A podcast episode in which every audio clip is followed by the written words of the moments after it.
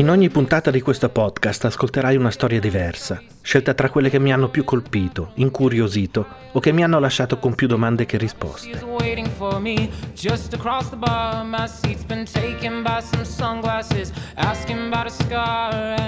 Alcune ti piaceranno, altre ti faranno incazzare, altre ancora ti coinvolgeranno al punto da farle tue e raccontarle a tua volta perché è questa la sostanza di cui siamo fatti alla fine, di un po' di storie che ci capitano e di altre che ci sembrano belle da raccontare.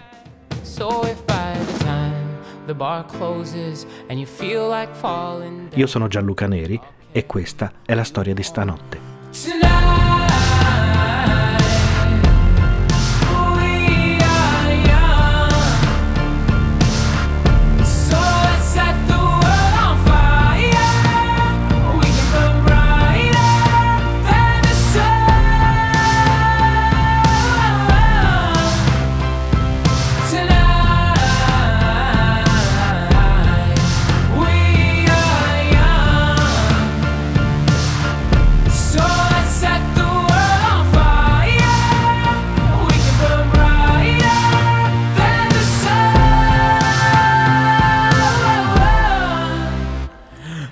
Sabato notte era una trasmissione che andava in onda più o meno nel 2007. La facevamo io, Matteo Bordone e Simone Tolomelli. Erano storie che ciascuno di noi aveva raccontato a un microfono e poi montato da solo, e gli altri ascoltavano in silenzio. È un po' come nel podcast che state ascoltando erano storie che ci avevano colpito. Il punto è che nessuno di noi ha perso la voglia di raccontare storie Ciascuno ha trovato o sta cercando un modo per continuare a farlo nella stessa forma o anche in forme diverse. Questo è quello che ho trovato io, una nuova trasmissione, che inizia con i migliori di quei pezzi confezionati per sabato notte.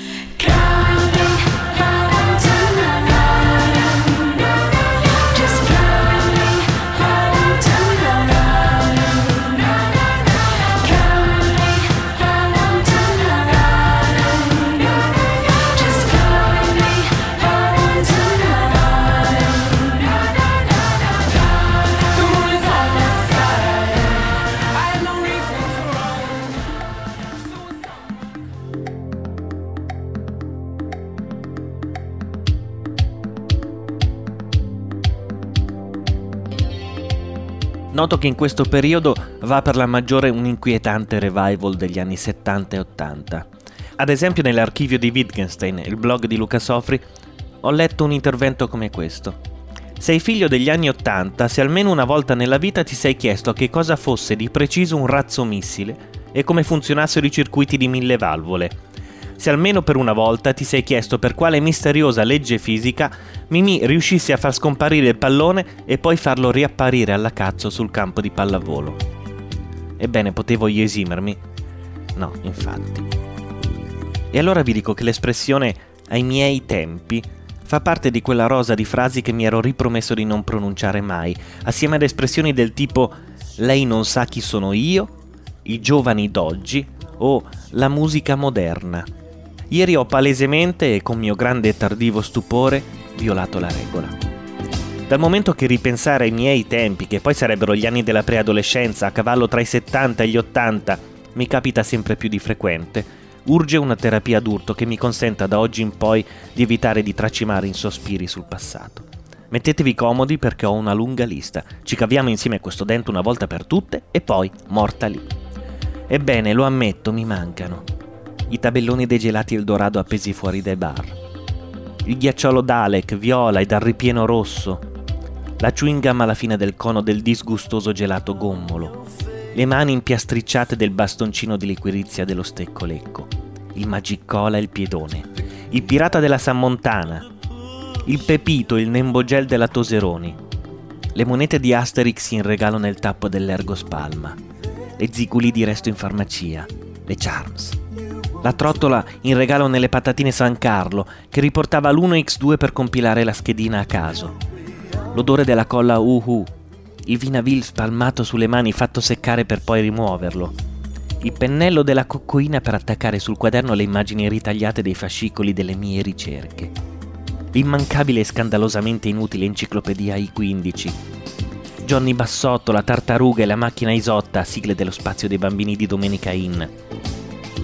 I fumetti in tv di Super Gulp, Orzo Way e Morche Mindy, i Muppets e i Banana Splits, la mucca Carolina gonfiabile da vincere con i punti della Invernizi, il Pongo e il Das, e il Vernidas, la micronite, la roba pazza che strumpallazza, le palline clic clac spacca pollici. L'UFO Solar, il sacchetto nero della spazzatura pomposamente definito dirigibile ad energia solare, che sulle spiagge si squarciava inevitabilmente al primo utilizzo. La palla ovale di plastica arancione che scorreva sulle corde del Going. Le spade conficcate nella botte di plastica da cui saltava a caso il pirata le teste mozzate dei calciatori e le perpetue pieghe sul panno verde del subbuteo, le piste della Polistil, i modellini delle macchine Matchbox, i trasferelli, la carta da gioco fissata ai raggi della bici con la molletta, gli avveniristici ammortizzatori della Saltafos, le mie scarpe da ginnastica make-up blu e gialle, gli allora arrapanti shorts di Daniela Goggi nella pubblicità delle Big Bubble, la minaccia della cecità permanente associata alle pagine degli Albo Blitz, le compilation Bimbo Mix e più tardi Mixage della Baby Records, gli estintori Meteor, reclamizzati nell'intervallo delle partite a San Siro viste con gli occhi da bambino, gli occhiali a raggi X e le scimmie di mare pubblicizzate sulle pagine del Monello e dell'Intrepido dalla ditta Same Govi. Il tempo che ci è voluto per capire che le scimmie di mare altro non erano che artemie saline, crostacei da acquario da dare in pasto ai pesci rossi la barzelletta del fantasma formaggino, e poi dire, fare, baciare, lettera, testamento. Ai miei tempi, sebbene ne fossi del tutto inconsapevole, governava la DC. L'altro giorno mi sono svegliato e c'era Mastella, ministro della giustizia. Clemente Mastella, ministro della giustizia, quello che ha dichiarato Voltar Gabbana è nel DNA degli italiani. Non finiamo mai una guerra con quelli con cui l'abbiamo iniziata. Tra i politici, chi è che non è Volta Gabbana? Io ero e sono ancora democristiano. Questa è la mia coerenza. Mi sono mosso quando è finita la DC. Volevo fare un centro, ma siamo incappati in Berlusconi, che incrocia oggi l'idea moderata più forte che c'è nel paese. Fino a quando c'è lui in campo è impossibile fare un centro. Clemente Mastella, ministro della giustizia. E quindi non è solo che stiamo invecchiando, stiamo anche invecchiando da schifo.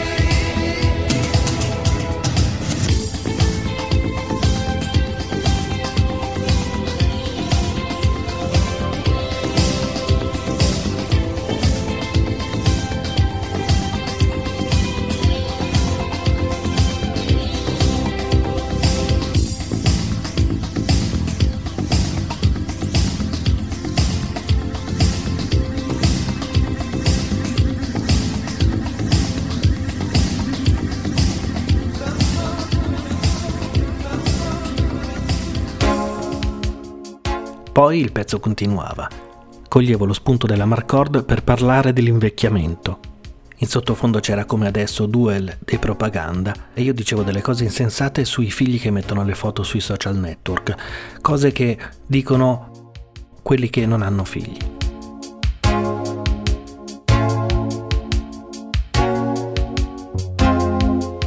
Ma poi, nella vita, i figli succedono e quindi ho sostituito quell'intero pezzo con questo che ho scritto quando è nato Tommaso.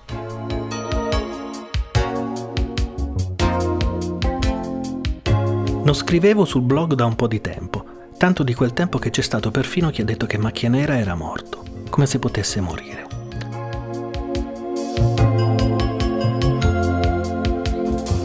Ha ragione un amico, uno di quelli che si fanno vivi all'improvviso e di cui hai testimonianza solo attraverso una foto in bianco e nero. Era la foto della tua ecografia. A quei tempi ancora non sapevo che ti saresti chiamato Tommaso, per cui scrivevo questo. Che tu sia maschio o femmina, amico mio, intanto ciao. Nel primo caso abbozzerò un mediamente convinto certo che sono contento lo stesso. Non sarà totalmente vero, ma alla fine in fondo è lo stesso. Solo non farmene una colpa se quando esci mi vedi con la faccia di uno di quelli che voleva l'iPhone bianco e invece c'era solo quello nero. Prometto che in cambio non ti vestirò da femmina comunque. E quelli sono i veri traumi che restano tutta la vita, credimi.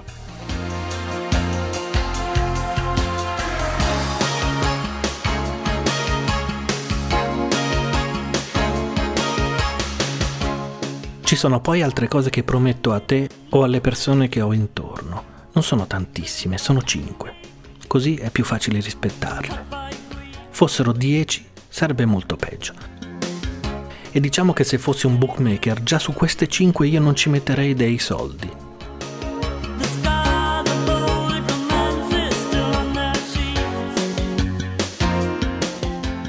Primo, autorizzo chiunque di mia conoscenza a lasciare trascorrere tre minuti netti prima di schiaffeggiarmi ripetutamente se indugerò in particolari riguardanti cacche, pannolini, temperatura del latte, quantità di lacrime da lasciare scorrere prima di intervenire, diametro ideale delle ruote dei passeggini, ore di sonno perse, routini, coliche, pappe e malattie infettive, ma soprattutto cacche.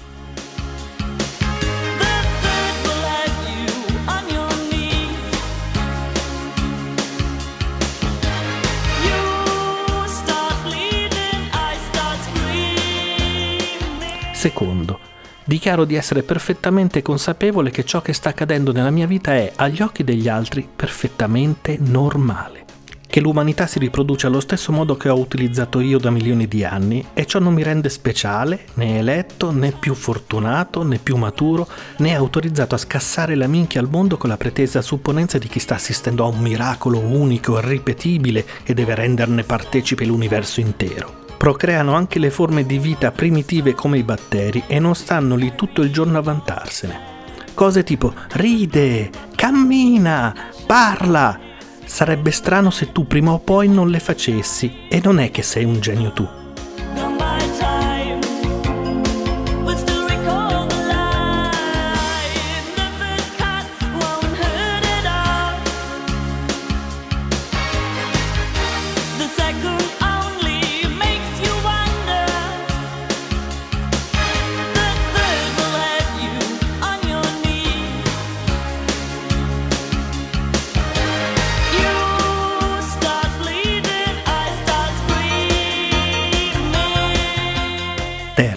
A un certo punto ci sarà qualcuno che vorrà farti credere che il sesso sia una cosa brutta, da fare di nascosto, divorati dai sensi di colpa. Non è che proprio te lo verranno a dire, sono cose che ti mettono in testa man mano che cresci. Poi è un attimo ritrovarsi inginocchiati in un confessionale o a passare le vacanze tra i lupetti ad accendere fuochi con le pietre.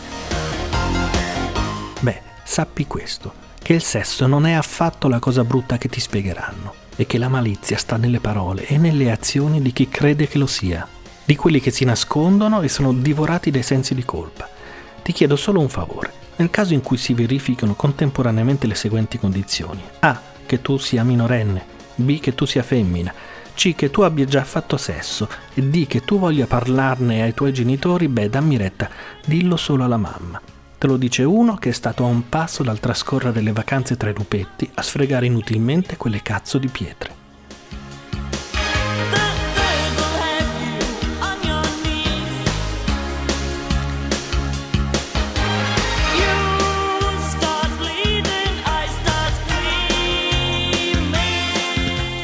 Quarto, cose di cui non se ne parla neanche fino a una certa età, il motorino, fino ai 16 anni.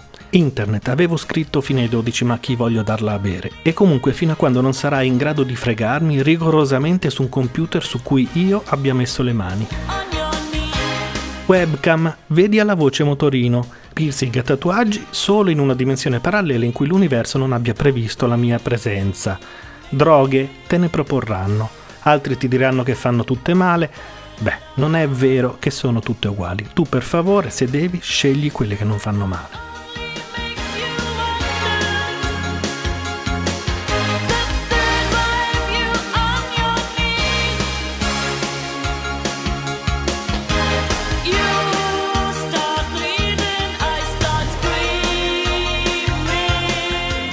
Quinto, ci sarà un momento in particolare in cui penserò e magari dirò che tu e tutta la tua generazione siete degli sfaccendati, idioti incapaci di stare al mondo e dediti alle forme di divertimento più deficienti che la razza umana possa concepire. È normale. Si chiama rincoglionimento. Succede ai vecchi che non si ricordano più le proprie di cazzate e non sanno fare le proporzioni con le vostre. Tu nel caso abbozza. Dammi ragione perché altrimenti sarà probabile che mi incazzi e guarda con serenità al futuro tuo e della tua generazione sfaccendata, idiota e incapace di stare al mondo esattamente come la mia, come quella prima della mia e come tutte quelle che le hanno precedute. Ci sono sicuramente altre cose che dovremmo chiarire, ma in questo momento non mi vengono in mente e forse è meglio se decidiamo che ci metteremo d'accordo man mano, che dici? Due cose prima di lasciarti al tuo liquido amniotico. La prima, quando ti chiederanno se vuoi più bene alla mamma o al papà, sappi che lei voleva chiamarti qualcosa tipo Costanza, Lucrezia, Elettra o un nome ancora peggio. Traine le conseguenze.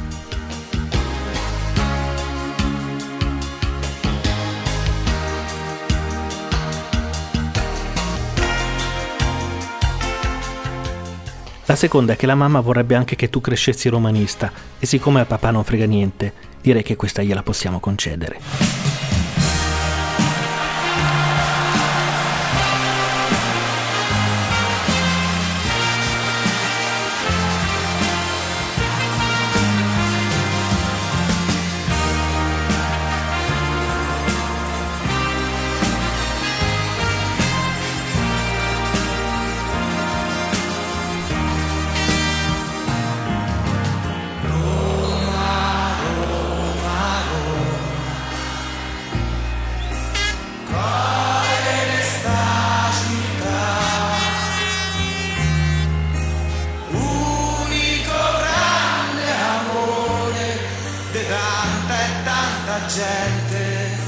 que faz suspirar.